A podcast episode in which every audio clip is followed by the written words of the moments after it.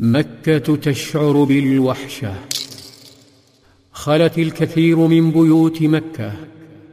أبوابها كالقلوب تضطرب وجدا على أحبتها الذين رحلوا.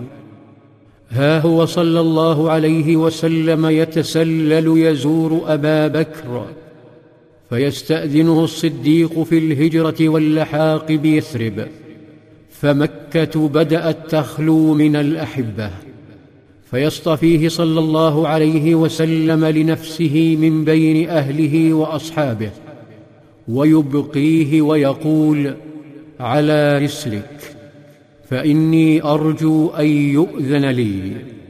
تملأ السعادة قلب الصديق وهو يحظى بصحبته فيقول وهل ترجو ذلك بأبي أنت؟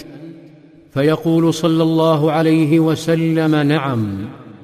تقول عائشة رضي الله عنها فحبس أبو بكر نفسه على رسول الله ليصحبه.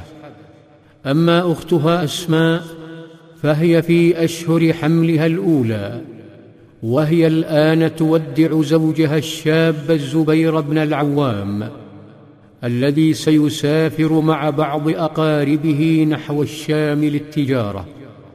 وفي مكان آخر يجتمع ثلاثة رجال سرا. هم عمر بن الخطاب وهشام أخو عمرو بن العاص وعياش بن أبي ربيعة أخو أبي جهل لأمه. اتفقوا أن ينطلق كل واحد منهم ويتسلل بطريقته الخاصة خارج مكة. ثم يجتمعون في يوم محدد. في مكان اسمه ميضأة بني غفار على بعد أميال من مكة ومن هناك ينطلقون إلى يثرب. لكن أسرة هشام شعرت من تصرفاته بعزمه على الهجرة فتم اعتقاله والتحقيق معه وتعذيبه فاعترف فحبس. وفي اليوم المتفق عليه كان عمر وعياش في المكان المحدد. انتظرا صاحبهما وانتظراه فما أتى. فايقنا أنه قد تم القبض عليه. فاسترجعا وانطلقا من دونه. وفي الطريق توالت المفاجآت والابتسامات. ثمانية عشر من المستضعفين. يخرجون واحدا تلو الآخر من مخابئهم على طريق الهجرة لمرافقة القائد عمر بن الخطاب. كان منظرهم مبهجا وهم يتحررون من الطغيان. يقول أحد أطفال المدينة واسمه البراء بن عازب أول من قدم علينا مصعب بن عمير وابن أم مكتوم.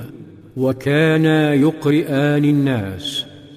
فقدم بلال وسعد وعمار بن ياسر ثم قدم عمر بن الخطاب في عشرين من أصحاب النبي صلى الله عليه وسلم. أما مكة فموحشة.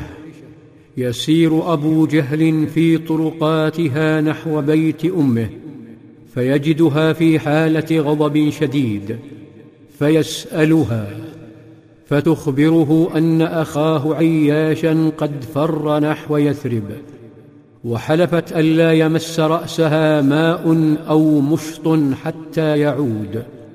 فجن جنون الطاغوت ونهض هيأ راحلته وحمل سلاحه ونادى بعض رجاله وانطلق نحو يثرب محملا بالشر.